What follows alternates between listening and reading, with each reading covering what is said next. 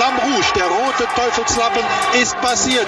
Und jetzt beginnen die Attacken. So, ihr Lieben, eine neue Episode des Teufelslappen nach unserer Rekordfolge mit Kathi Rossmann. Äh, und ich habe das Gefühl, dass unser äh, Gast heute auch noch was dazu zu sagen hat. Der hat zumindest gesagt, ja, die kenne ich, da habe ich noch eine Geschichte dazu, da freue ich mich schon sehr drauf. Aber es war natürlich eine Rekordfolge und da sind äh, Sebastian, ich äh, denke, ich spreche da auch in deinem Namen, wir sehr stolz drauf.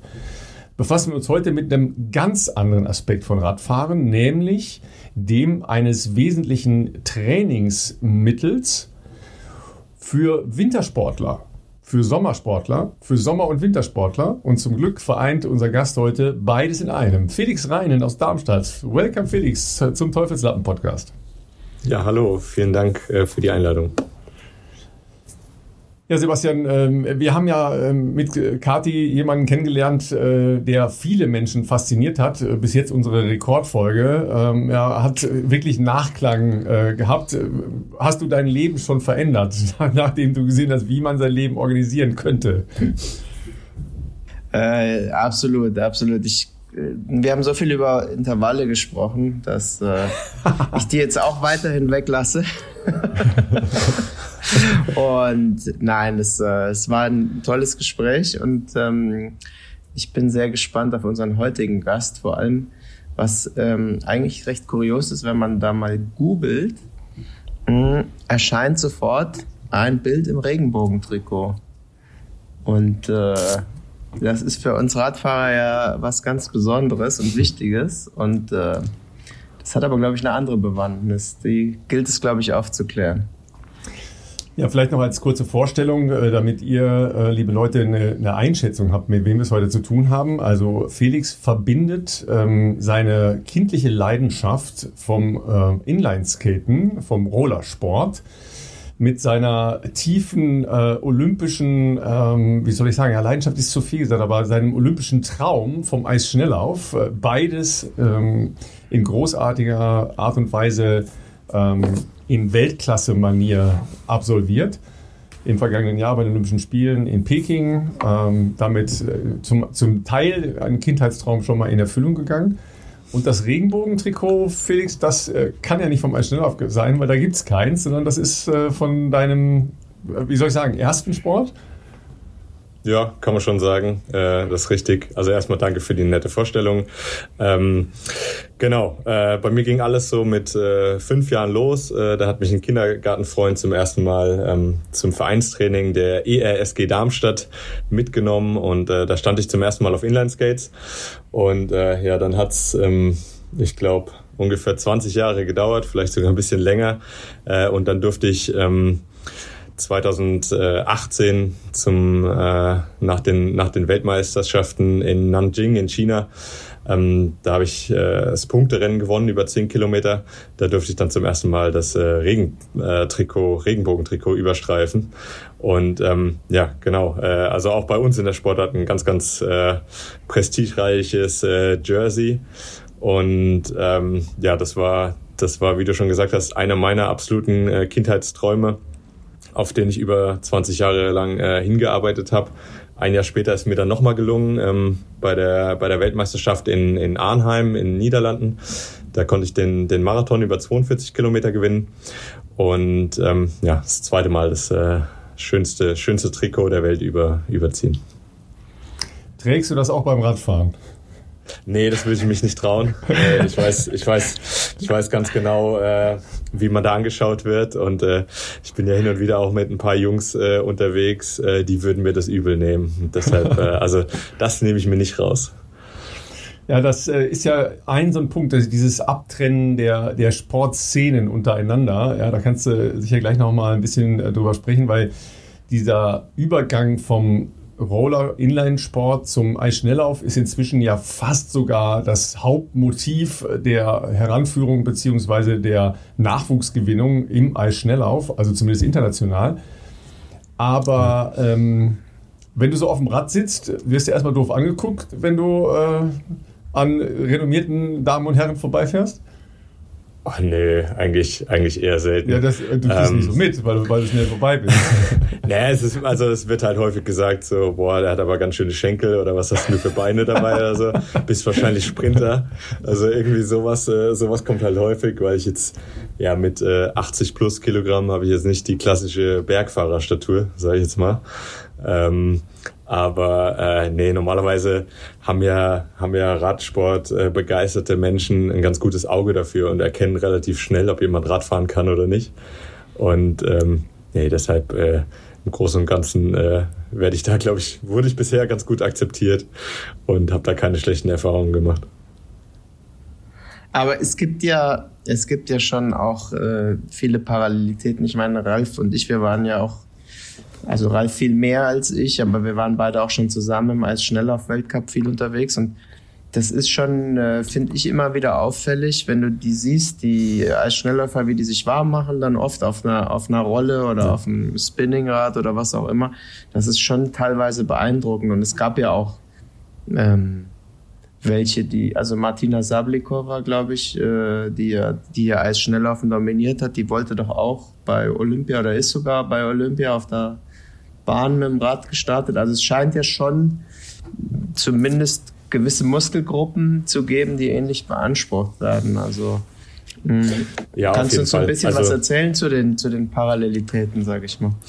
Also äh, prinzipiell, ähm, das, das ist genau wie du sagst. Ähm, ich war jetzt auch wieder überrascht. Wir hatten jetzt vor einer Woche den ersten, ersten Weltcup in Stavanger in Norwegen und eine Kurve der, der 400 Meter Halle stand einfach komplett voll mit Rennrädern. Und ähm, also es hat mittlerweile wirklich, also ich, ich schätze mal 80 Prozent äh, der Sportler hier haben ihr Rennrad dabei und ähm, alle nutzen das halt zum Warm-up und zum Cooldown. Ähm, bevor es aufs Eis geht, also sowohl für den Wettkampf als auch fürs Training.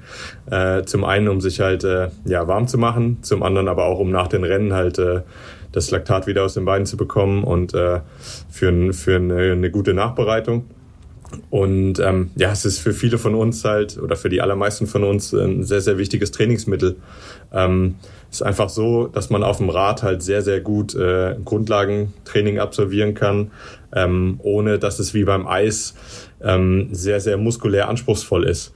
Also man kann halt super sein Herz-Kreislauf-System äh, trainieren über mehrere Stunden. Äh, Brauche ich euch nicht zu erzählen. Das ist ja fast, äh, fast schon Open End. Ähm, ohne dass, äh, zumindest wenn man geübt ist und nicht ganz so zu hart fährt, ohne dass das muskulär einen ähm, komplett fertig macht.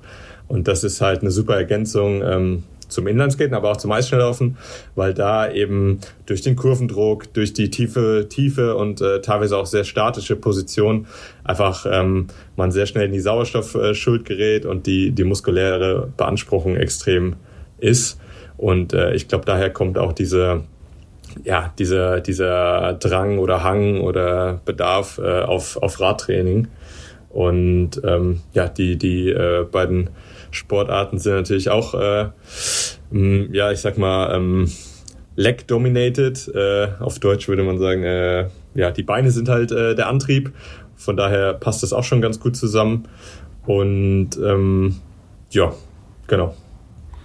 Ja, wobei sagen wir mal, eine Spezifik ist ja dann doch noch ein Unterschied. Also, äh, dass man sagt, okay, ähm, Ausdauer kann ich ja sehr unterschiedlich mir besorgen. Durch, äh, keine ja. Ahnung, Laufen erstmal. Ja? Was ein bisschen einfacher wäre, was das äh, Reisen von A nach B angeht. Äh, ja, wenn man nicht mehr einen Radkoffer dabei hat. Ja?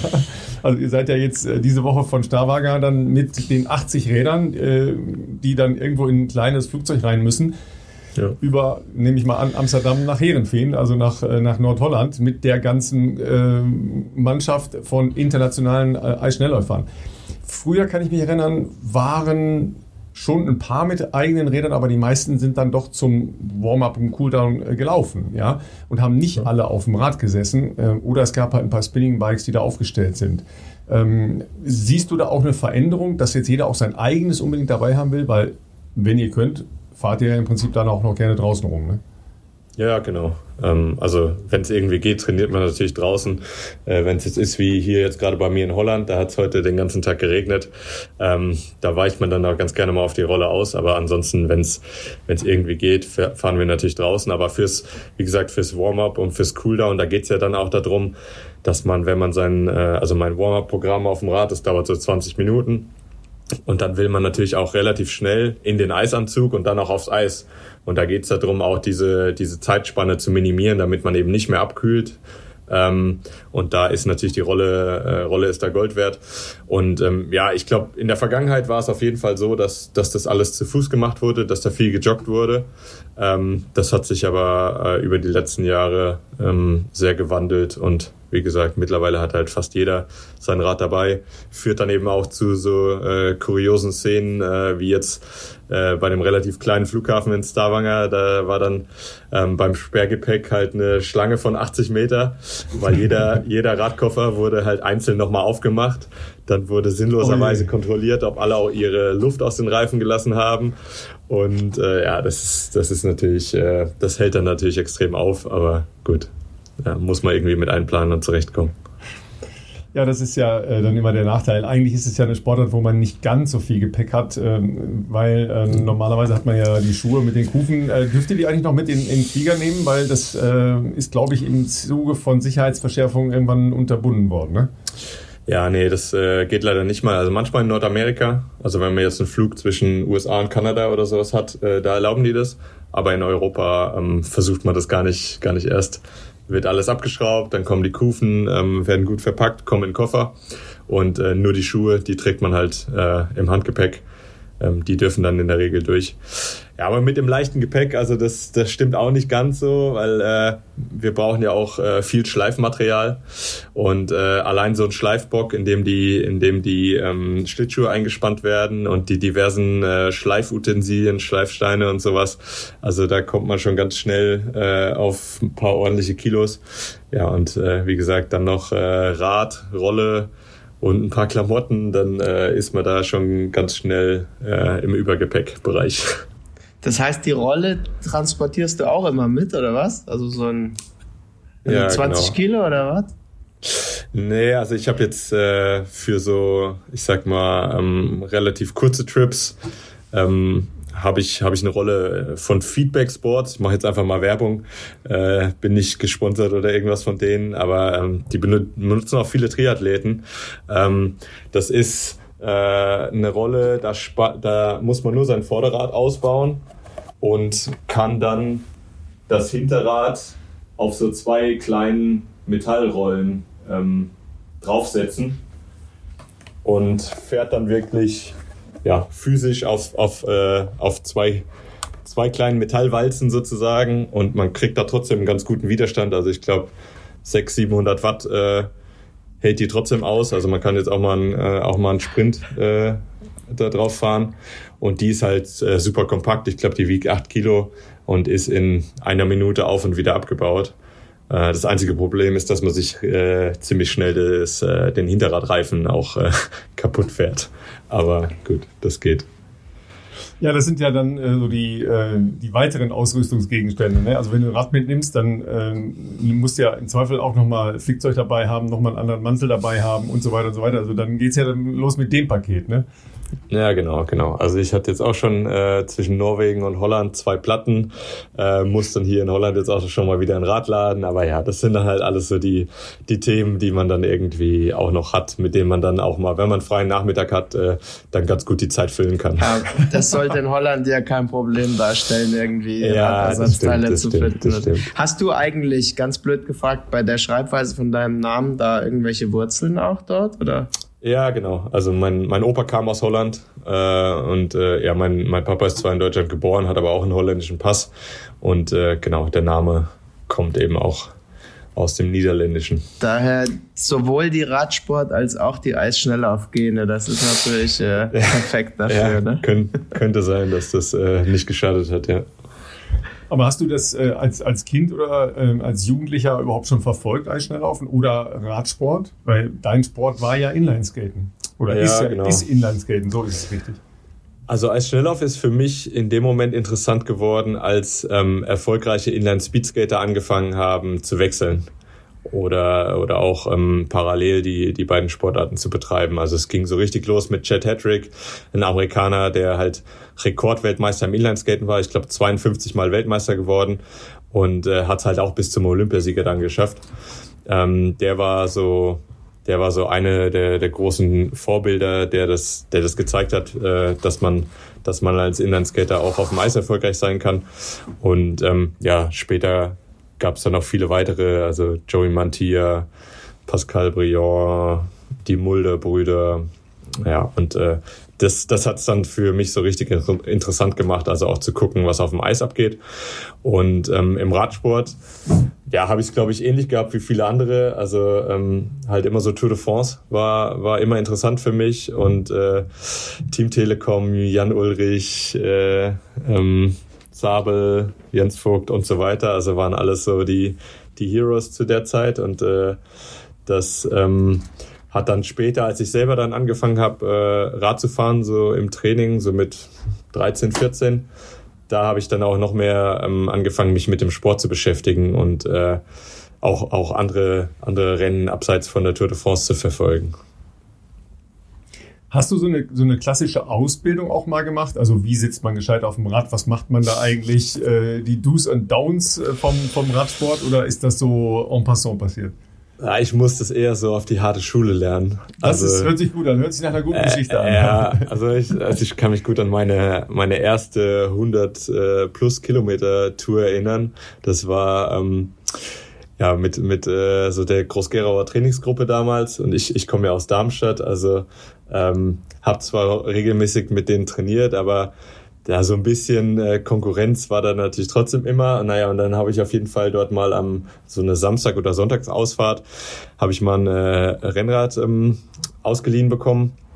Das war so ein altes äh, Bianchi ähm, mit den mit den Shiftern auf der Top Tube und ähm, also ich habe weder erklärt bekommen, wie man da jetzt irgendwie schaltet, noch was, was diese komischen Hebel, was die da zu tun haben. Es ging einfach los.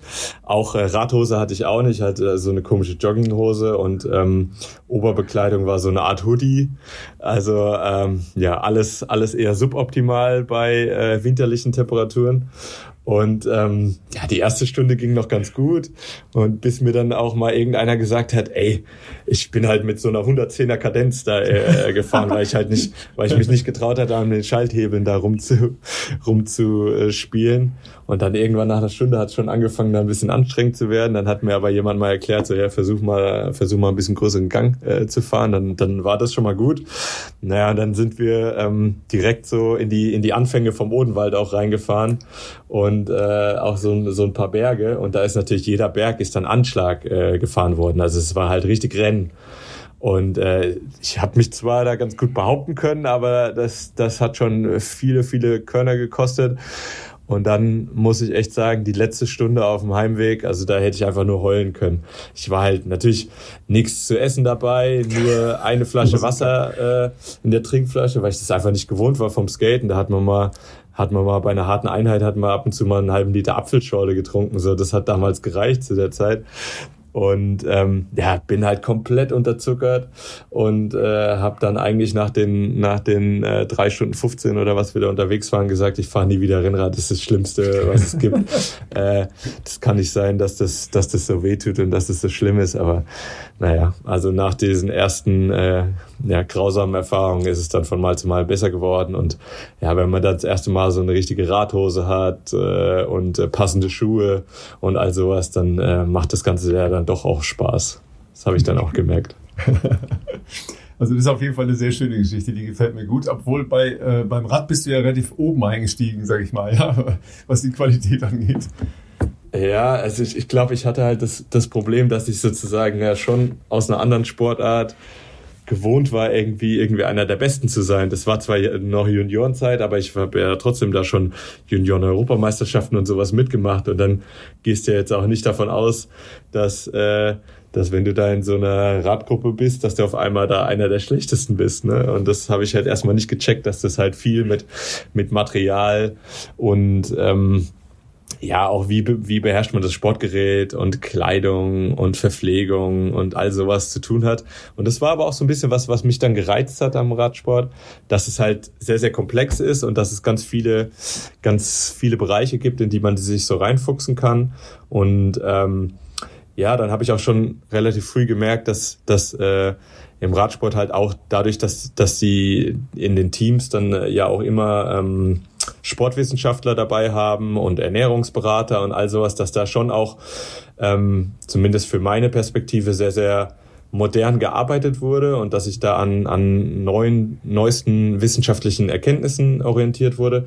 Und da habe ich dann auch angefangen, mich da auch reinzufuchsen und habe auch versucht, so für mich selber da ähm, Sachen rausziehen zu können. Und äh, das, das fand ich, das fand ich schon immer cool und äh, hat dann halt auch weiter dazu geführt, dass ich mich, dass ich mich in die Materie eingearbeitet habe. Und ähm, ja, dann fängt man halt über die Jahre auch so an und äh, lernt dann mal den einen oder anderen äh, Fahrer kennen. Ähm, also bei mir ging's äh, dann los mit Jonas Rutsch, ähm, der mittlerweile bei IF fährt, der genauso wie ich bei der hessischen äh, Polizei äh, ja, erst studiert hat und äh, wo wir jetzt beide in der Sportfördergruppe sind. Und ähm, ja, den habe ich irgendwann mal bei einer Sportlehrerin kennengelernt und äh, dann äh, haben wir uns re relativ schnell dann auch mal, der kommt ja auch so aus meiner Ecke, also hat zu der Zeit noch in, in Erbach gewohnt und ich in Darmstadt, haben wir uns relativ schnell dann auch mal ähm, zum Training verabredet. Ja, das hat irgendwie direkt gepasst. Ähm, also das, das war dann schon auch cool für mich äh, zu wissen. Also äh, ich kann da also zu der Zeit war er noch kein Profi, der war noch U23-Fahrer, aber halt auch, halt auch da schon äh, zu der Zeit ähm, bei Weltcups auf dem Podium gestanden und so. Und äh, wir konnten super zusammen trainieren, das war zweimal toll. Ähm, dann, äh, ja, Karl Platt äh, wird euch sicherlich auch was sagen, war, war einer der, äh, der Jungs, ähm, mit denen ich am ähm, ja, so zu meiner Teenagerzeit, äh, 15, 16, 17, häufig am Wochenende zusammengefahren bin. Also gab es immer so eine, so eine Trainingsgruppe, äh, die Riedrocker, ähm, die sich, die sich Samstag, Sonntag früh immer getroffen haben und äh, ja, dann vier, fünf, sechs Stunden äh, irgendwie durchs Ried geballert sind. Und äh, ja, da war Karl Platt so eine der, der Ikonen zu der Zeit. Ähm, ja, dann ein bisschen später John Degenkolb, äh, ist auch mittlerweile ein richtig, richtig guter Freund. Ähm, und äh, ja, dann macht's halt auch erst so richtig Spaß, wenn man dann auch noch ein paar von den Jungs kennt und äh, sich mit denen gut versteht, ab und zu mal trainieren äh, fährt und die dann auch noch bei der Tour de France sieht. Das ist halt, äh, das ist dann nochmal echt special. Ja, da sind wir jetzt ja dann ganz oben im Regal angekommen, logischerweise, ja, weil äh, Jonas hat ja inzwischen auch eine, eine tolle Karriere hingelegt äh, mit seinen äh, beiden Tour de France äh, Durchgängen im letzten und in diesem Jahr. Äh, John, klar, ähm, das ist natürlich dann auch schon wieder fast verwunderlich, aber das äh, ist ja das, was ich gesagt habe, es ist, glaube ich, vielen nicht klar, wie stark ihr, jetzt sage ich mal, Wintersportler auf dem Rad ja tatsächlich seid, durch ja. das Gesamttraining, was ihr macht. Ja, dass ihr dann tatsächlich mit Profi-Radfahrern gemeinsam trainieren könnt. Und ich ja. gehe mal davon aus, dass es jetzt nicht nur die extensiven oder die, äh, die Touri-Einheiten sind von den Radfahrern. Nee, also das, also ich war auch ähm, kurz bevor bei mir quasi diese, dieser zweite Anlauf im Eisschnelllauf losging. Äh, das war ja Februar 2020 und im, im Dezember 2019 ähm, war ich mit, mit Jonas und mit äh, John im Mallorca-Trainingslager zehn Tage. Es war ja dann äh, so Corona ähm, echt schwierig und äh, ja, dann kam irgendwie äh, kam irgendwie Anfang Dezember dann so ein Anruf äh, von John und er gemeint, ja, er er weiß jetzt gerade nicht so einfach mit äh, mit ähm, Training und so, aber er wird er wird trotzdem gern, er fährt im Dezember immer nach Mallorca und er wird trotzdem gern äh, wieder hin, ob ich Bock habe mitzufahren. Und das war schon für mich dann auch so ein krasser Ritterschlag, ne? Also John Degenkolb irgendwie ist ist ja echt äh, Tour-Etappensieger, Monument-Winner und äh, ja absoluter Hero und äh, fragt, fragt mich da, ob ich mit ihm ins, äh, ins Trainings, Trainingslager fahren will. Und dann äh, Jonas auch noch dabei. Ultra cool. Da hatten wir dann halt echt, äh, echt so eine Bude auf Mallorca zusammen, haben uns halt komplett, weil es wirklich halt schwierig war zu der Zeit, ähm, komplett von der Außenwelt quasi abgeschottet, haben äh, nur einmal zu Anfang der Woche eingekauft, haben dann nur in diesem Haus zusammen gekocht und äh, haben nichts anderes gemacht, außer, außer trainieren und äh, zu schlafen. Und das, das war so geil. Also und das ist genau wie du, wie du sagst, war für mich dann auch so ein bisschen ein Eye-Opener, ähm, dass ich halt gemerkt habe, naja gut, ich kann jetzt nicht nur die vier oder fünf Stunden äh, Grundlagentouren da mitfahren, sondern ich kann, ich kann auch mal einen Sprint mit dem John fahren oder ich kann auch die Intervalle beim Jonas mal mitfahren. Zwar äh, häufiger dann auch mal im Hinterrad, also nicht immer nebendran, aber ähm, trotzdem, das hat gut funktioniert und ich sag mal, die, die Jungs, die mussten jetzt nicht auf mich warten. Ne? Also ich, äh, ich war da jetzt, glaube ich, das kann ich, glaube ich, mit gutem Gewissen sagen, ich war da jetzt kein Klotz am Bein. Und ähm, das, das hat mir, glaube ich, dann schon auch, ähm, also zum einen hat es mir einen Boost gegeben, weil wir einfach zehn Tage saugut trainiert haben. Und äh, zum anderen hat es auch so fürs Selbstbewusstsein extrem gut getan. Ja, und kurze Zeit später kam dann ja, wie gesagt, dann auch so der, der, der Einstieg wieder ins, ins Eisschnelllauf. Und ähm, ja, da war das auf jeden Fall eine, eine gute Vorbereitung und äh, hat verdammt viel Spaß gemacht mit den zwei. Ich finde das großartig, wie im Übrigen hier ein mehrfacher Weltmeister in einer Sportart und Weltcupsieger in einer anderen Sportart, also wahnsinnig erfolgreich in zwei Sportarten, so begeistert von anderen Sportlern spricht, das ist, äh, finde ich, großartig und äh, klingt für mich total, total super. Ja, also ich glaube, es hat halt auch viel damit zu tun, dass, dass die Jungs einfach super sind. Also Jonas Koch ist zum Beispiel auch, der jetzt bei Bora fährt, kenne ich auch schon ein paar Jahre, hat äh, mit einem meiner besten Kumpels äh, zusammen Grundausbildung bei der Bundeswehr äh, gemacht. Deshalb kam da wieder so eine Connection. Und äh, die sind alle, das sind alles menschlich äh, top, top Jungs. Also wenn ich jetzt irgendein Problem hätte, äh, mir ist jetzt das, mir zerfetzt das Hinterrad oder so, dann wüsste ich ganz genau, wenn ich, wenn ich denen äh, Bescheid gebe, dann äh, würden die mir zur Not so ein Ding auch nach Holland schicken. Und äh, ah, habe ich auch noch eine gute, noch eine gute Geschichte mit John eigentlich. Es war, ich weiß nicht, ob es das erste Mal war, dass wir zusammenfahren waren oder das zweite Mal. und auf jeden Fall auch wieder im Odenwald unterwegs. Und ähm, da, da gibt's so, ich komme leider nicht auf den Namen, aber da gibt's so einen berüchtigten ähm, Kopfsteinpflasteranstieg und das ist schon wirklich so 15 Prozent oder sowas. Und, und ich hab, äh, war ein bisschen übermotiviert und habe jetzt gedacht, dem, dem großen John Degenkolb zeige ich jetzt mal auf dem Kopfsteinpflaster, wie, wie man da hochfährt. Ne? Und äh, bin halt völlig äh, über, übermotiviert im großen Blatt angefangen, da hoch zu ackern und habe dann aber irgendwie auf der Mitte gemerkt, oh, das wird nichts mehr. Wollte aufs kleine Blatt schalten und mir ist halt volle Kanne die Kette zwischen kleines Blatt und Rahmen stecken geblieben. Da musste ich, da ja, da musste ich ja wie so ein Depp, musste ich dann natürlich absteigen und musste da hochkraxeln, den, den Rest vom Anstieg. Und dann kam eigentlich, das ist das richtig krasse, also ich habe halt diese Kette da nicht rausbekommen, ne? Und dann war halt John der Erste, der sofort Handschuhe auszieht das Rad, ich weiß noch wie heute, das Rad auf so einen Stein ablegt und da sich kein, also keine Scheu hat, sich die Hände dreckig zu machen und hat da echt fünf, sechs Minuten dran rumgewurschtelt, bis er mir die Kette da wieder rausgeholt hat. Und das, das fand ich damals, das hat mich so geflasht. Also, dass so ein Typ halt so down to earth ist und der kannte mich zu dem äh, Zeitpunkt noch nicht gut, ne? Also, und trotzdem äh, hat er, hat er mir da äh, sofort ausgeholfen und das ist auch immer der erste, äh, auch jetzt als wir auf Malle waren, ähm, wenn da irgendjemand mit einem Platten oder einem Defekt an der an einem Straßenrand steht, der erste, der fragt, hey, brauchst du Hilfe, brauchst du einen Schlauch, kann man dir irgendwie helfen oder so. Und das, ja, wie gesagt, also das sind alles Top-Jungs. Ähm, und deshalb, äh, das macht richtig, richtig Spaß, äh, da irgendwie so ein bisschen mit dabei zu sein und mitzubekommen, was bei denen abgeht. Und ja, hin und wieder äh, mit denen zu trainieren. Und wenn es richtig gut läuft, die dann vielleicht im Training auch, äh, auch nochmal ärgern zu können. Und das ist richtig cool.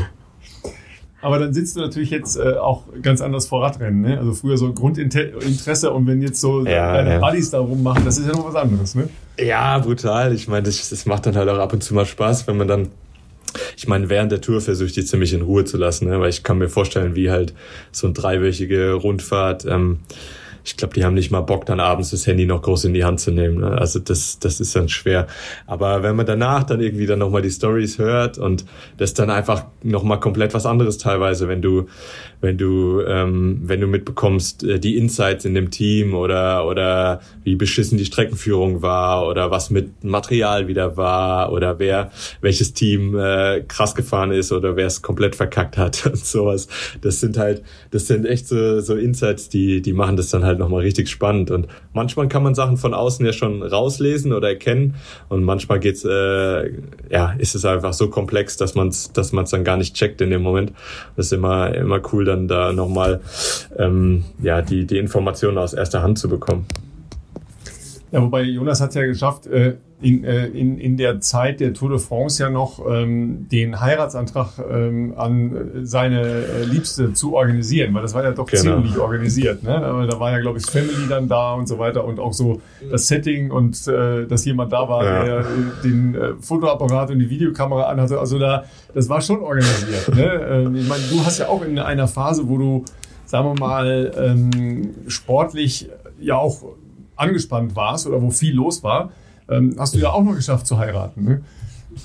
Ja, richtig. Also auch da, ähm, ja, erstmal freue ich mich sehr, sehr, sehr für Lorena und Jonas. Also ganz tolles, ganz tolles Paar, passen super zusammen die zwei und äh, freue mich schon riesig auf die auf die Hochzeit nächstes Jahr.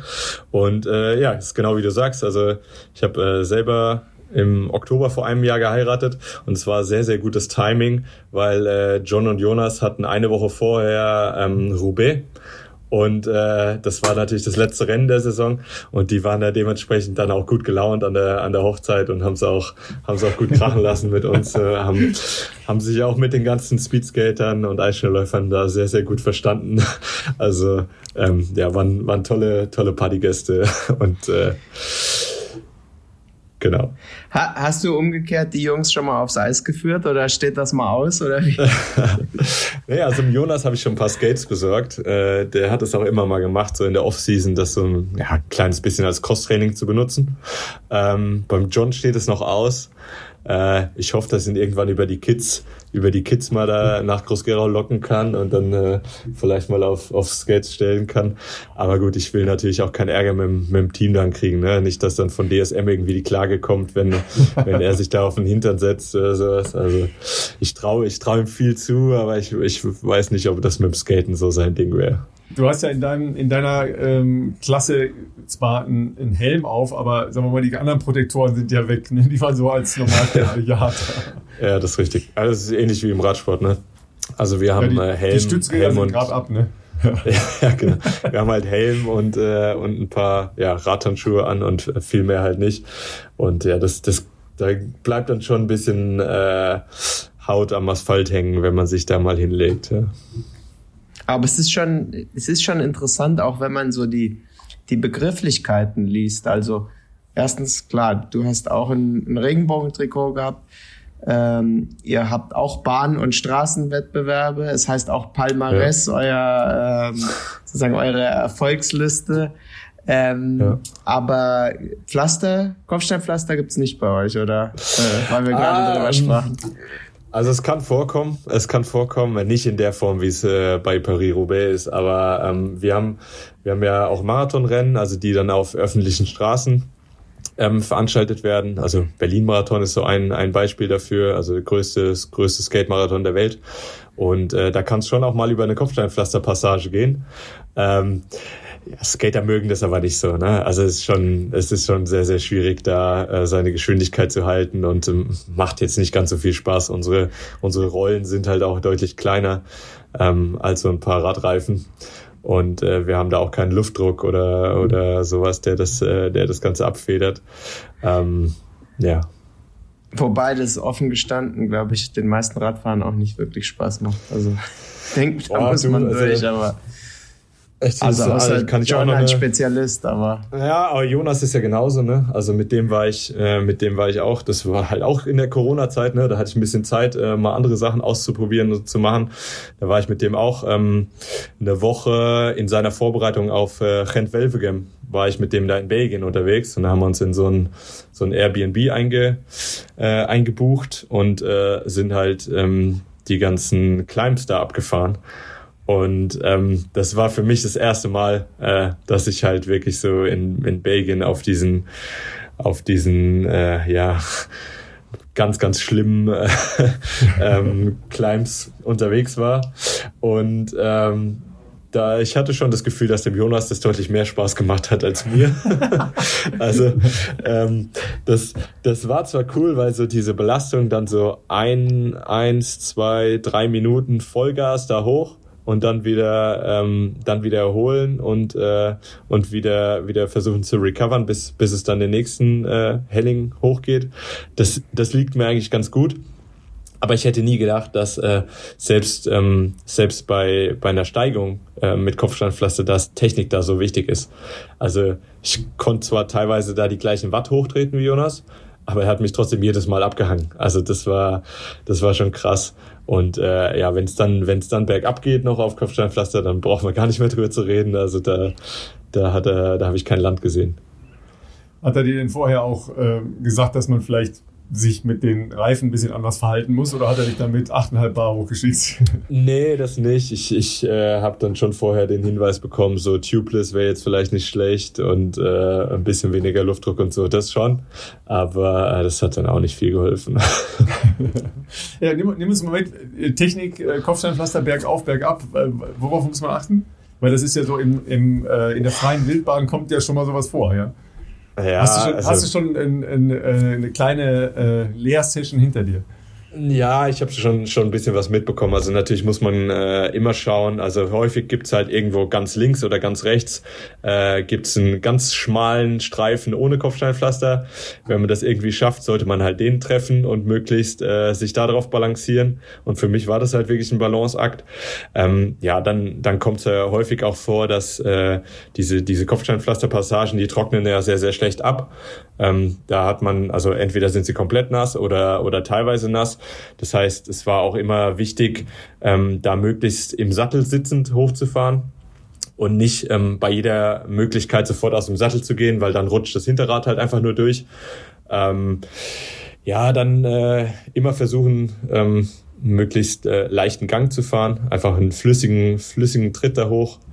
Ähm, ja, das waren jetzt so die Sachen, die mir ähm, direkt einfallen. Und naja, Jonas hat es dann noch so gemacht, dass er meistens halt auch mit, mit 50 kmh in den, in die Steigung reingefahren ist, einfach damit er, damit er da schon mit einem ordentlichen Speed hochkommt. Äh, das ist mir jetzt auch nicht jedes Mal gelungen.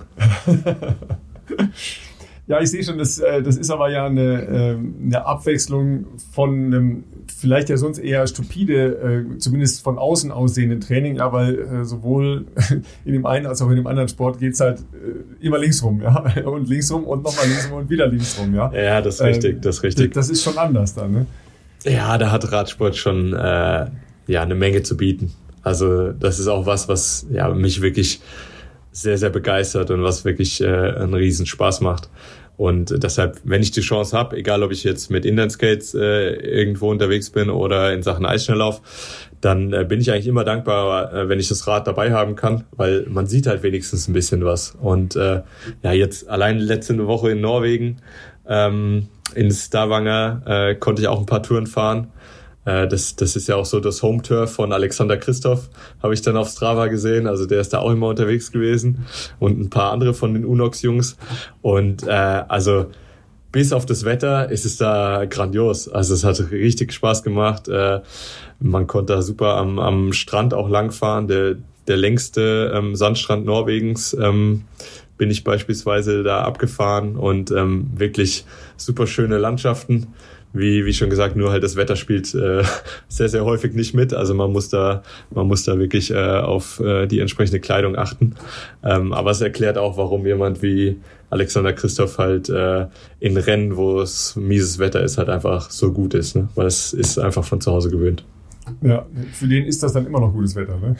Ja, genau, ja. Das, ja. das stört den gar Gibt's nicht. Gibt es in der Nähe von Stavanger auch so einen, äh, so einen epischen Climb irgendwie, äh, in, in so einen kleinen äh, kleinen äh, Krater, nenne ich Krater, in so eine Schlucht ja. rein, so ein bisschen, ne? Also gesehen habe ich das auch schon, äh, auch schon bei äh, norwegischen Eisschnellläufern, die da hoch sind. Genau. Ja. Ähm, mhm. Ich glaube, das hätte jetzt in meine direkte äh, Weltcup-Vorbereitung nicht, nicht ganz so gut reingepasst. Aber es, es wäre sowas, was man sich mal auf die To-Do-Liste packen sollte, weil äh, die Fotos davon habe ich schon gesehen, das sieht echt sehr beeindruckend aus. Ja. Aber so wie du es gerade beschreibst, ist dann äh, Bahnradfahren wahrscheinlich eher nicht deins, wenn du sagst, ich fahre da eh schon so viel im Kreisraum auf meinen Schlittschuhen und ähm, ja, oder hast du es auch schon mal probiert? Nee, also gemacht habe ich es noch nie, aber es ist entweder das, also dass man sagt, boah, nicht noch mehr äh, links rum, oder man sagt halt, ja, auf die paar hundert Runden kommt es jetzt auch nicht mehr drauf an. ähm, nee, aber ähm, Bahnrad hatte ich leider noch nicht die Möglichkeit, das äh, zu probieren. Jetzt einer meiner besten Kumpels, äh, Bart Swings, also auch sehr, sehr erfolgreicher Inlineskater und, äh, und Eisschnellläufer, der hat jetzt gerade vor ein paar Tagen ähm, eine, eine Bahnrad-Session von Ilio Kaise bekommen. Der hat, äh, der hat ihn, äh, also da war dann auch Fernsehen und so dabei, aber der hat ihn da mal mit auf die Bahn genommen und hat ihm quasi beigebracht, wie man, wie man im äh, Velodrom dann fährt. Und äh, ja, sah, sah ganz lustig aus. Ihr habt ja in ja, Darmstadt das, äh, auch eine sehr hatte ich noch nicht, ne? aber äh, Seba, du hast das ja mal gemacht dann mit der, mit der Bahn. Das ist nicht so einfach, wie man denkt. Ne? Äh, sich da einfach mal so mit dem Rad rein und dann los, das so ist es nicht. Ne? Ja, aber ich, also ich mag das ganz gern und ich meine, es ist ja was anderes. Du fährst ja fix und mit, äh, mit einer starren Narbe und das ist, also ich, ich mochte das gern, ähm, aber ich wollte darauf hinaus, du bist ja aus Darmstadt, da habt ihr, glaube ich, auch eine, eine ganz traditionsreiche Radbahn und ja. noch was anderes, du hast ja auch einen Stundenweltrekord auf deinen Inlinern aufgestellt, was es ja auch bei uns sozusagen im Radsport gibt und auch auf der Bahn. Ja. Wie, wie muss man sich das vorstellen? Ja, richtig. Also ähm, ja, das äh, Stundenweltrekord war halt auch so ein. Äh, natürlich war da mein Aufmerksam, mein Augenmerk auch drauf, äh, weil ich das eben im Radsport gesehen habe. Ähm, und äh, ja, es war so mein mein Corona-Projekt, ähm, als bei uns halt alles alles äh, an Wettkämpfen abgesagt wurde. Wir sind halt ne, auch eine Sportart mit ja relativ großen Feldern und ähm, da, da gab es halt äh, zu der Zeit dann wenig Möglichkeiten, äh, Wettkämpfe zu veranstalten. Und ja, dann kam dann irgendwie die Idee auf, äh, man könnte ja diesen, diesen Stundenweltrekord mal, mal ins Auge fassen und angreifen. Und äh, ja, das habe ich dann gemacht, habe mich äh, mehrere Monate darauf vorbereitet. Und dann in, äh, in Geising, da haben wir eine, eine 200, 200 Meter Bahn, die komplett äh, überdacht ist, äh, also komplett indoor ist und äh, da bin ich das bin ich das Projekt dann äh, im Juli angegangen. Also es war extrem heiß und äh, ja 39,973 äh, Kilometer in der Stunde. Halt wie gesagt auf auf äh, 110 Millimeter Rollen und ähm, auf einer 200 Meter Bahn. Ja, bin ich immer noch äh, ziemlich stolz drauf auf das auf das Ergebnis. Zu Recht. Ja, das kann so sein. Ja, ja, wenn, wenn man überlegt, was man dafür machen müsste, ähm, nur das mit, äh, mit dem Rennrad zu fahren, ja, also auf einer 200 Meter Bahn ja. ja sowieso, weil die Kurven halt nochmal anders sind. Ähm, nimm uns mal mit, Höchstgeschwindigkeit, Eisschnelllauf und, ähm, und Inlineskaten, wo, wo liegt das ungefähr und ähm, wie Speedfreak muss man sein, um drei solche Sportarten zu machen? ähm, ja, so, also im, im Skaten ähm, komme ich so auf ja, 60, 62, 63 kmh ähm, im Flachen. Ähm, auf dem Eis ist man noch ein kleines bisschen schneller. Also gerade die, die Top-Sprinter, die, die werden noch 3, 4, 5 kmh schneller auf dem Eis. Ähm, und ja, ich glaube, wenn man Geschwindigkeit mag, äh, dann schadet es auf jeden Fall nicht äh, äh, bei den beiden Sportarten. Aber ich glaube, das ist beim Radsport ja auch nicht groß anders. Also ich meine, ähm, wenn ich da auf, auf Malle dann ab und zu die, die Abfahrten äh, hinter, den, hinter den Jungs äh, her bin, da habe ich schon ganz schön mit den Ohren geschlackert. Also die sind, die sind da echt, die kennen da ja halt nix. Aber gut, äh, beherrschen halt auch ihr Sportgerät wie, wie nichts anderes. Und äh, dementsprechend funktioniert es ja dann auch ganz gut. Nee, aber ich glaube, wie schon gesagt, also ähm, wenn man wenn man Geschwindigkeit mag und auch gerne mal schnell in eine Kurve reinfährt oder sowas, dann dann schadet das äh, auf jeden Fall nichts. Fährst du denn, weil du vom Eisschnelllaufen oder vom Inline diese extreme Kurvenlage gewohnt bist, ähm, sage ich mal, ein bisschen aggressiver auch vielleicht beim, beim Rad, wenn du in eine, in eine Abfahrt gehst oder angstfreier oder ist das dann was anderes?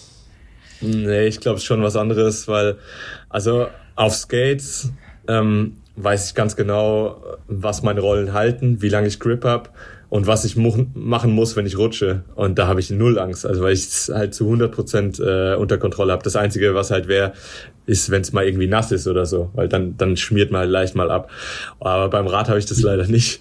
Also da da ähm, da, aber ich, ich versuche auch ehrlich gesagt, ich versuche auch da kein Vollrisiko zu gehen, weil äh, was habe ich davon, wenn ich da irgendwie 5 km schneller bin bei der Abfahrt? Es ist für mich Training, es ist für mich Spaß und äh, am, am schlimmsten wäre es, wenn ich mich da irgendwie abpack, äh, mir mein Material zerhau und äh, mich noch irgendwie verletze oder so. Deshalb, ähm, also John hat mir mal gesagt, ich fahre ich fahr ganz gut ab. Das war schon, das war schon äh, schönes Kompliment. Aber ähm, also mit den Jungs, äh, wenn die richtig, wenn die es mal richtig laufen lassen, äh, bergab, habe ich absolut keine Chance. Also das ist wirklich, ich glaube, äh, auf der Geraden, damit sie mich abhängen, da muss schon viel passieren. Aber bei Abfahrten, wenn es wirklich technisch wird, dann ähm, merkt man einfach, dass das nicht mein mein Sportgerät ist und äh, dass ich das nicht von von Kindesbeinen an äh, so gelernt habe, wie die das gemacht haben. Also mit mit beim Jonas beispielsweise mit äh, Mountainbiken, mit Cyclocross, mit allem drum und dran. Ähm, da ist natürlich ein ganz anderes Gespür dafür da. Und dann sieht man ja selbst in so Profifeldern noch riesige Unterschiede, ja, in, in, dass dann in Moritz äh, noch so ein Profifeld ja. auseinanderfährt, als wären ja, die Amateure. Absolut. Ja. absolut, ja, das stimmt, das stimmt. Sag mal, wir wissen ja alle oder die meisten hier leider, wie das sich anfühlt, wenn du mal wegrutscht auf dem Rennrad und dir die Seite da aufschlitterst. Wie ist denn das äh, beim, beim Inline? Ihr habt ja jetzt auch irgendwie nicht andere Materialien da, oder ist das vergleichbar? Ja. Ja, ich glaube, das ist ähnlich unschön. also äh, wenn ich wenn ich mich so mit den Jungs vergleiche, wir haben so die gleichen Stellen, also Knie, Ellenbogen, Hüften, äh, wo es halt äh, die eine oder andere, ja das eine oder andere Überbleibsel von einem Sturz gibt. Ähm, ja, gehört halt dazu, ne? Darf man, äh, muss man einfach, muss man einfach akzeptieren. Passiert halt hin und wieder mal. Wir haben ja beim Skaten jetzt noch das Glück, dass wir eher weniger mit dem, sage ich mal, mit Autofahrern und öffentlichem Verkehr zu tun haben. Ähm, das ist halt immer so das Problem, was, was beim Radsport dann noch so als, als Unbekannte dazukommt, dass man halt auch darauf angewiesen ist, dass halt die, die anderen Verkehrsteilnehmer auf einen Acht nehmen. Ab wann fängst du denn an, äh, Radrennen mitzumachen? ja, ja, ich habe ich hab das auch schon äh, zu den Jungs auch schon ein paar Mal gesagt. Also wenn ich, wenn ich jetzt nochmal 15, 16 wäre, ich glaube, dann, dann würde ich vielleicht meine zweite Sportart, würde ich vielleicht nicht aufs Eis gehen, dann würde ich vielleicht mit dem Radfahren probieren. Weil es ist, wie gesagt, ich habe schon eine absolute Begeisterung für den, für den Sport. Ich, ich liebe das Taktische in den Teams. Ich, äh, ja, finde find die, äh, find die Sportart einfach extrem reizvoll. Aber ich muss halt auch realistisch sein. Ich bin jetzt 32 Jahre alt und jetzt nochmal jetzt nochmal mit einer dritten Sportart äh, zu versuchen, im Wettkampfgeschehen einzusteigen, ich glaube, ähm, das wird nichts mehr. Sag mal, weil du sagst, du liebst dieses taktische, dein Weltcup-Sieg war ja im Massenstart im Eisschnelllauf, was ja eigentlich so am ehesten äh, vergleichbar ja. ist mit so einem Peloton. Oder hat dir das quasi das viele Radrennen ja. gucken vielleicht sogar was gebracht dafür? Ja, also wahrscheinlich ist es eher, sind es eher die, die 25 Jahre Inlineskaten. Aber, ähm, aber äh, da, da ist auch wieder viel, viel, ähm, da sind viele Parallele ähm, zwischen Inlineskaten und Radsport, weil auch im Inlineskaten sind wir in Teams organisiert. Die sind zwar jetzt nicht aus acht äh, Läufern, sondern in der Regel aus, aus äh, drei bis fünf. Aber ähm, die taktischen Spielchen sind mehr oder weniger die gleichen. Also wir haben auch in, in der Mannschaft dann einen Leader. Wir haben häufig auch jemand, für den der Sprint äh, gefahren wird.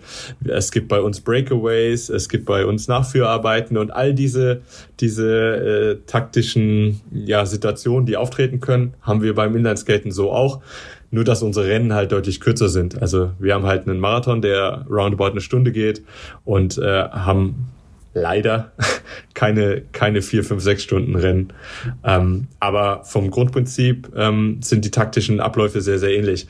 Und natürlich kann ich da viel Erfahrung und äh, viel ja, Kenntnisse, so ein, so, ein, so ein Rennen zu lesen, kann ich mitnehmen aufs Eis. Auch wenn da der Massenstart halt nochmal kürzer ist, da sind es nur 16 Runden auf einer 400 Meter Bahn, äh, drei Zwischensprints, aber trotzdem hilft es einem, wenn man versteht, äh, was gerade in so einem Rennen abgeht und äh, wann vielleicht ein guter Moment ist zu attackieren oder wann man sich eher zurückhalten sollte, wann man seinen Sprint starten sollte oder wann es zu früh ist. Also das sind schon alles so Sachen, wo ich da auf ja, ein bisschen Erfahrung äh, zurückgreifen kann. Und das hat mir auf jeden Fall auch äh, am letzten Wochenende bei, beim ersten Weltcupsieg geholfen.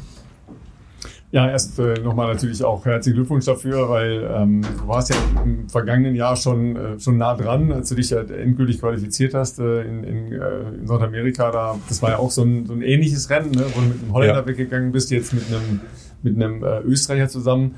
Aber dann so ein Ding zu gewinnen, hat natürlich jetzt dann nochmal andere Schlagzeilen gebracht. Ne? Also ich kann mich ja. erinnern, wir haben vor, vor Olympia ja äh, gesprochen, da hast du gesagt, ja, boah, seit Olympia ist was ganz anderes, bin ich plötzlich in einer, in einer ganz anderen Sportwelt äh, aufgewacht, weil Inline-Skaten ja doch äh, eine relativ kleine, zumindest was die Öffentlichkeit angeht, Sportart ist. Ähm, ja. Jetzt mit so einem Weltcupsieg, das ging ja einmal rund um die Welt. Das muss man eben auch sehen, ne? Ja, ich glaube, es hat schon, äh, hat schon ganz gut Wellen geschlagen. Es ist natürlich auch cool, ne? wenn, die, wenn die Arbeit da belohnt wird. Und äh, mich freut es halt auch immer wieder zu zeigen, dass dass man, äh, auch wenn man vom Inlineskaten kommt, dass wir einfach gute Sportler sind. Also äh, uns kannst du halt irgendwie auf einen Rad setzen und wir, wir sehen nicht allzu bescheuert aus. und äh, kannst du auch äh, auf, auf Schlittschuh stellen und auch da ähm, können wir irgendwie auf absolutem Weltniveau mitlaufen. Ist halt immer wieder schade, dass die Sportart gerade in Deutschland halt nicht so anerkannt wird und nicht die, die Öffentlichkeit ähm, bekommt, die sie meines Erachtens verdienen würde. In anderen Ländern sieht es anders aus. Also ist immer wieder dieses Beispiel. In Kolumbien ist Inlineskaten ja zusammen mit Fußball und Radsport halt äh, Volkssport und äh, dementsprechend ähm, ist da natürlich eine größere Aufmerksamkeit auch drauf und äh, da ist der Stellenwert ganz anders. Und in Deutschland ist es halt immer, ah, ist nicht olympisch, naja, ist nichts wert. Und deshalb ist immer wieder schön dann als Sportler zu zeigen, naja, wir trainieren halt auch verdammt hart und verdammt viel und das sieht man dann auch irgendwie, wenn wir dann mal eben innerhalb von, von einem Jahr auf eine andere Sportart wechseln, äh, auf einem Weltcup-Podium stehen und irgendwie bei Olympia dabei sind. Ja, deshalb fragte ich mit der Radsportkarriere, ja, weil äh, es gibt ja schon äh, noch so ein, ein, paar, Para, so ein paar Parallelen, ja. Äh, Jumbo Wismar ist ja, ähm, das wird hier in unserer Gemeinde vielleicht auch nicht jeder so auf dem Schirm haben, ist ja eine große Nummer im Eisschnelllauf in Holland, wo ähm, genau. der gesamte Sport ja über Privatteams im Prinzip äh, organisiert ist.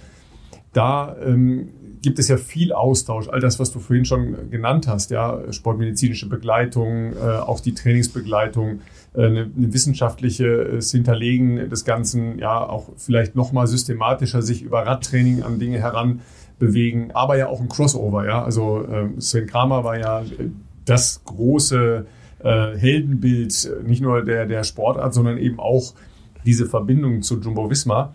Ähm, musst du jetzt nochmal mit Bora sprechen, dass die mal endlich eine Eisstellungsgruppe aufmachen oder was? Ja, da musst, musst du vielleicht mal äh, Ralf Denk mal irgendwie den Hinweis ja, geben. Den hatten dass wir das, hier schon, da hatten wir aber andere Themen. ja. ja. Schade. Fürs nächste Mal kannst du es mal auf den Zettel schreiben, wenn er mal wieder zu Gast ist. Ja, also na klar, die können da halt extrem von profitieren. Das ist genau wie du sagst. Äh, da, da wird halt äh, Eisschnell auf extrem professionell äh, betrieben. Da werden Millionen reingesteckt. Da sind wir in Deutschland ganz, ganz weit von weg, leider. Ähm, aber gut, nichtsdestotrotz ähm, schaffen wir es ja auch irgendwie wettbewerbsfähig zu sein. Und ähm, natürlich wäre es schön, wenn, wenn ähm, ja gerade auch an Sponsoren ähm, sich da ein bisschen was äh, tun würde und was bewegen würde. Und ähm, was die ganze Unterstützung drumherum äh, angeht, ähm, hilft es natürlich, wenn da, wenn da diese Crossover-Effekte genutzt werden.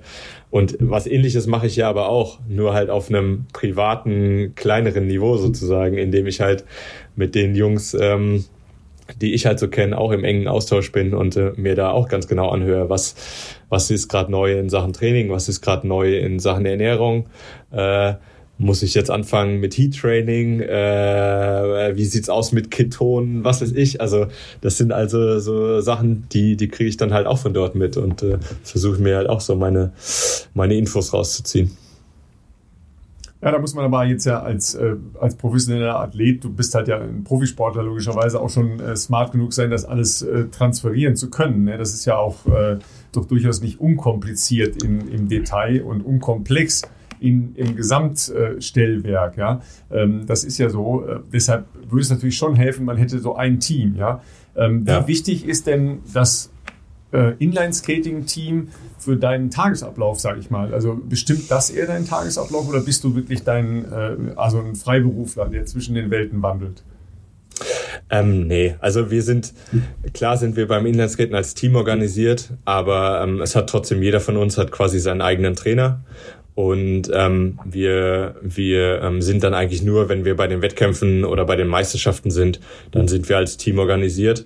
Und so im Alltag äh, ist man da aber eher auf sich selbst gestellt, äh, auf sich allein gestellt. Also da muss sich halt jeder seine eigene Trainingsgruppe suchen und ähm, arbeitet dann halt seinen Trainingsplan ab. Und ähm, ja, nicht, nicht jeder von uns kann halt auch, ähm, die hat diesen in Anführungsstrichen Luxus als, als Profi trainieren und arbeiten zu können. Es sind halt viele von uns, die, die entweder studieren oder die äh, nebenher noch einen Job haben oder sich ander, anderweitig irgendwie über Wasser halten. Ähm, natürlich in der Nationalmannschaft auch viele, die halt über Bundeswehr oder, oder auch äh, ähm, über die Landespolizeien dann irgendwie ähm, unterstützt werden, so wie es halt in Deutschland häufig der Fall ist. Aber wir sind halt, äh, ja, bei uns ist einfach nicht das, das Geld und der Support drin, wie es jetzt im Radsport ist, dass man sagen kann, da ja jeder, der da auf Weltniveau ist, der ist dann eben auch Vollprofi. Das ist leider nicht die Realität. So, dann äh, musst du uns jetzt noch, ähm, nachdem wir mit Kati Rossmann ähm, in unserer letzten Episode gesprochen haben, ähm, offenbaren, wo da euer Cross, Crossover oder genau. Crossing the Lines war. ja. sehr gerne. Äh, und zwar habe ich, habe ich so eine Tradition ähm, schon seit seit oh, einigen Jahren, dass ich. Da habe ich schon mal von gehört, genau. Hast du schon mal von gehört? Ja, ja habe ich schon mal von gehört. okay, also ich fahre ähm, immer am 31. Äh, Dezember fahre ich früh morgens in Darmstadt los mit dem Rad und äh, fahre zu meinen Schwiegereltern nach Heilbronn. Und das sind dann, je nachdem wie man fährt, äh, sind so 100, 150, 160 Kilometer. Dann, äh, dann feiern wir zusammen Silvester und am ersten mache ich das gleiche wieder in die andere Richtung und dann wieder zurück genau. Also das ist, das ist jetzt, hat sich irgendwie mal so einge, ähm, hat sich irgendwann mal so angefangen und ja, finde ich mittlerweile eine, eine schöne Tradition und dann kann man halt auch wirklich, bei uns gibt's an Silvester immer selbstgemachte Burger, dann braucht man kein schlechtes Gewissen haben, ne? kann man sich richtig drei, vier so, so Burger reinpfeifen, weil äh, die sind, die sind dann, äh, die, die setzen nicht an, sagen wir es mal so. naja, und jedenfalls ähm, war das eben den äh, äh, am letzten 31. Dezember ähm, war ich wieder, hat ein Kumpel mich in, in bis Heidelberg hat mich begleitet und irgendwann kurz vor Heidelberg ähm, habe ich gemerkt, dass äh, dass eine junge Dame irgendwie am Hinterrad hab, ähm, die äh, die da ambitioniert ähm, ja mit mitge, mitgefahren ist und dann ist er irgendwann mal neben mich gefahren und äh, haben wir ein bisschen gequatscht. Und äh, dann meinte sie auch nur so, ja, wo wir hinfahren und so und äh, ob es okay ist, wenn sie mitfährt und so, ja, klar. Und ähm, ich, ich wusste nicht, wer es ist, sie wusste nicht, wer ich bin. Und es hat, hat dann wirklich auch eine Weile gedauert. Wir haben dann irgendwann in, äh, in Heidelberg haben wir dann Coffee Stop gemacht und haben dann mal ein bisschen mehr Zeit gehabt zu quatschen. Und äh, ja, dann kam halt eben raus, dass es die Kati war. Und ähm, ich habe halt auch erzählt, wer ich bin. Und ich hatte dann halt gerade ganz frisch äh, meine Olympia-Quali im, im, äh, in der Tasche und war natürlich auch ganz stolz und äh, ja, fand, äh, fand auch cool, was, was sie so macht und dass sie es eben schafft, Sport auf, auf einem sehr hohen Niveau ähm, zu betreiben, trotz äh, einem sehr seriösen Fulltime-Job. Also das fand ich auch äh, ganz, ganz interessant. Und dann äh, hat sich noch rausgestellt, dass ich ihren äh, ja, Lebensgefährten, ähm, den Horst Reichelt, auch kannte. Äh, mit dem war ich nämlich auch schon mal Radfahren. ähm, und ähm, ja, dann sind wir an dem Tag. Äh, sie hatte irgendwie als Challenge, sie wollte ähm, so lang fahren, bis es dunkel wird, bis es dunkel wird. Und hatte es natürlich dann genutzt, dass wir, dass wir da auch eine, eine längere Tour hatten. Und ähm, ja, haben uns super gut unterhalten und gut verstanden. Und äh, ja, seitdem äh, verfolge ich halt auch so ein bisschen, was sie macht und habe mich extrem darüber gefreut, dann zu sehen, dass sie ein paar, Mal, paar Monate später dann einfach äh, den Ötztaler gewonnen hat. Also fand ich total, total krass und total cool. Und ja, ganz, ganz nette Dame und ähm, ja, super Radfahrerin. Wunderbare Geschichte. Und jetzt fahrt ihr Jetzt fahrt ihr wahrscheinlich jedes Silvester zusammen nach Heilbronn, aber sie fährt halt noch zurück, damit sie zu Hause ja, dann auch noch ja, an dem ja, Tag genau, feiern kann. Genau. Ja, ja, ich glaube, sie hat sich auch an dem Tag nicht mit 160 Kilometer begnügt. Ich glaube, sie ist über 200 gefahren, wenn ich das richtig im Kopf habe. Ja, das ist ja eher so ein normaler Sonntag für mich. Ja, das ist so. Ja, ja, genau, genau. Ähm, nimm uns noch mal kurz mit. Ähm, wenn du jetzt so ein Wochenende jeweils äh, deine Rennen vorbereitest, nachbereitest, ja, was machst du? Du hast gesagt 20 Minuten äh, auf der Rolle, also mit deinem Rad dann auf der Rolle. Äh, was, was fährst du da? So ein klassisches äh, Rampe hoch und äh, dann ein paar Sprints oder was machst du da? Ja, es kommt ein bisschen drauf an. Also ähm, wenn ich mich jetzt auf eine 5 Kilometer vorbereite, dann mache ich keine Sprints. Äh, wenn ich mich auf einen Massenstart vorbereite, wo es halt diese Tempowechsel gibt und wo man dann auch mal gegebenenfalls attackieren muss, dann äh, fahre ich auch ein paar Sprints. Ja, im, im Großen und Ganzen sind das äh, fünf Minuten relativ easy, irgendwie bei 200 Watt äh, warm fahren. Dann ähm, Minuten mit ein bisschen mehr Intensität, 240, 250 Watt, also dass man dann schon, schon ganz gut schwitzt. Und äh, dann fahre ich, fahre ich meistens zwei, zwei, zwei Minuten Blöcke. Der erste so ein bisschen äh, unter Threshold, der, der zweite dann äh, an, an Threshold ungefähr dran. Und ähm, ja, wie gesagt, wenn, wenn ich dann noch ähm, mich auf den Massenstart vorbereite, dann mache ich noch zwei, drei Sprints kurze Sprints, fünf, sechs Sekunden, nochmal ein, zwei, drei Minuten äh, die Beine lockern danach und dann geht's direkt aufs Eis. Und äh, ja, das ist, das ist so mittlerweile ähm, hat sich das, hat sich das sehr, ja, sehr ausgezahlt, das, das Programm. Und ich glaube, groß anders würden die Jungs das vor einem Time Trial jetzt auch nicht machen. Ähm, also auch da wieder durchaus so ein bisschen abgeguckt, ein bisschen abgeschaut. Ähm, aber funktioniert halt. Und ähm, ja, fühle mich wohl damit. Aber deine, ja. deine 600 Watt Rolle geht dann in die Knie, wenn du deine Sprints vom Massenstart machst, oder? ja, ist, wenn man das dann so im Sitzen macht, dann ist es schon okay. Das geht schon. Muss man den Sprint halt ein bisschen länger fahren.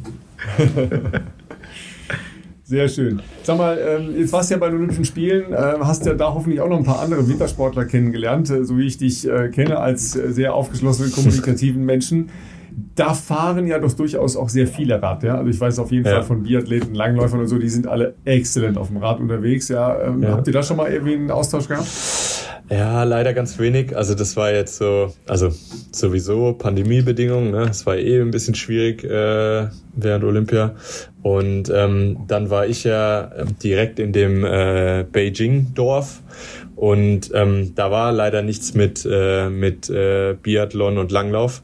Ähm, die waren woanders untergebracht. Ich weiß gar nicht, wie weit die von uns weg waren, aber auf jeden Fall hatte man keine Berührungspunkte dazu. Ähm, wir hatten äh, Shorttrack, Skicross, Eishockey, ja, und noch zwei, drei andere Sportarten da. Aber da waren ähm, die, die Shorttracker und die Eisschnellläufer waren die einzigen, die, die wie Bescheuerte äh, im, in dem kleinen olympischen Dorf. Ich glaube, wir hatten eine Runde von lass mich nicht lügen, 1,8 Kilometern oder so, die wir da nur fahren uh. konnten, die da ihre ewigen Runden gedreht haben. Also da hat man wirklich einen, da hat man wirklich einen Drehwurm bekommen.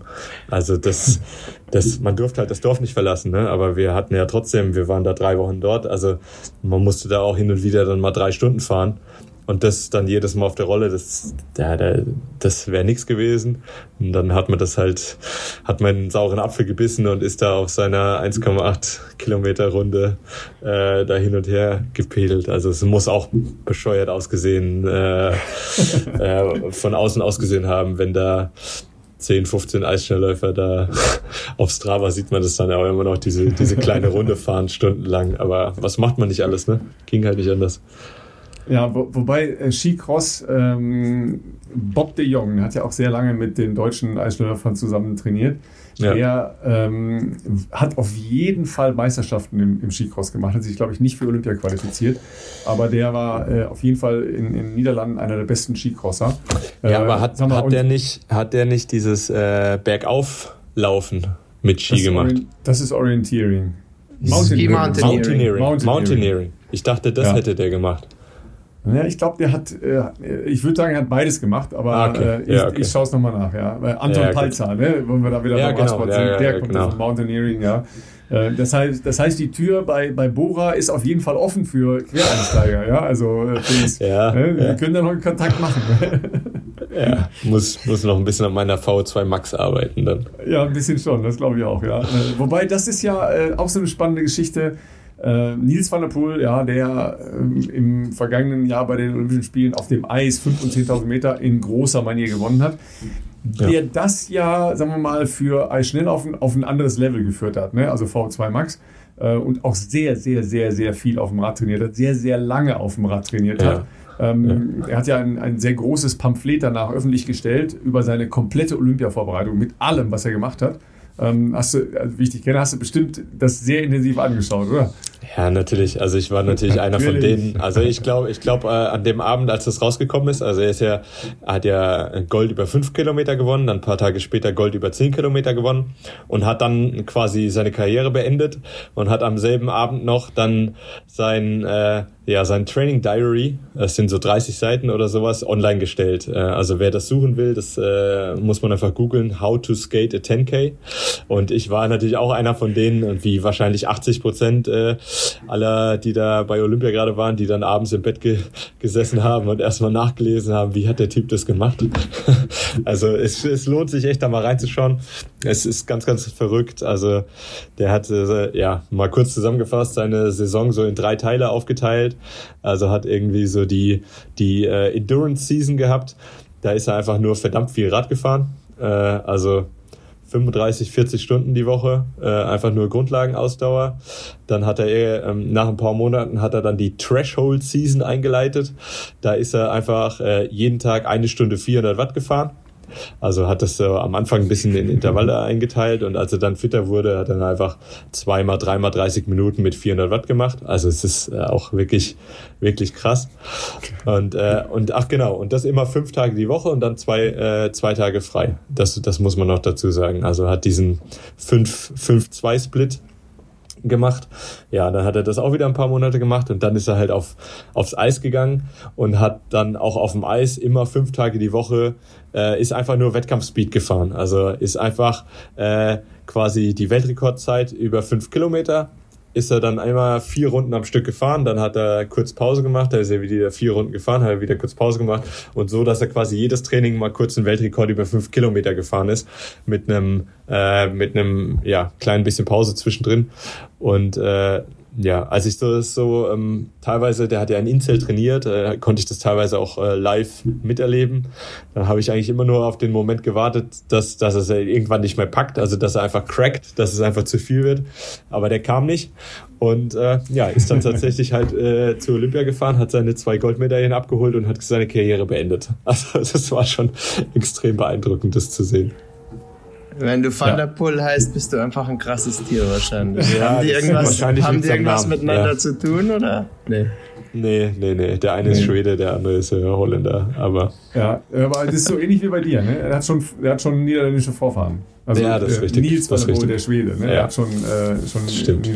Also spannend ist natürlich, diese Grundlage, die der da gelegt hat, ist natürlich Wahnsinn. Ja, du hast gesagt, unfassbare ja. Umfänge auf dem Rad, ja, und was für eine Monotonie und übrigens alles draußen. Ja, der ist äh. ja bei Eis und Schnee äh, scheißegal, der ist fast ja. nichts auf der Rolle gefahren. Ja, ja also das, also das, das ist, ist, auch krass. verrückt. Also ich habe ich hab selber auch ähm, dann äh, im Januar in, in, in Inzell mal an einem Nachmittag äh, in einem Café gesessen und habe bei einem bei einem äh, Stück Kuchen und einem schönen warmen Kaffee nach draußen geguckt und dann kam halt so ein Typ, die, die Straßen waren noch nicht mal geräumt, ich weiß gar nicht, wie der das gemacht hat, kam mit dem Rennrad da rangefahren, hatte auf, hatte auf seinem Helm so eine 10 Zentimeter Schneeschicht oben drauf und dann habe ich halt erst im zweiten Moment gemerkt, das war halt Van der Poel, der da halt seine, seine nachmittags fünf, sechs Stunden da gefahren ist nach dem Eistraining.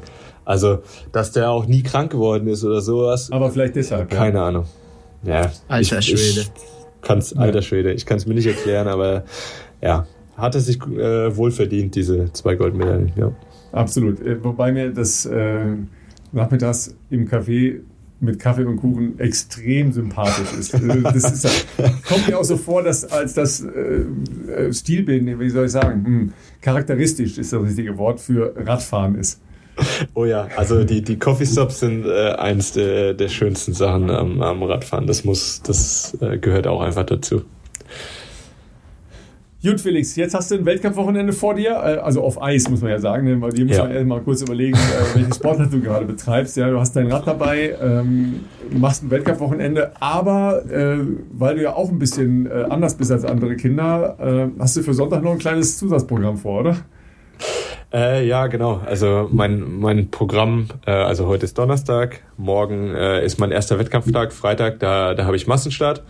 Ähm, am Samstag ähm, sind dann die fünf Kilometer äh, am Nachmittag.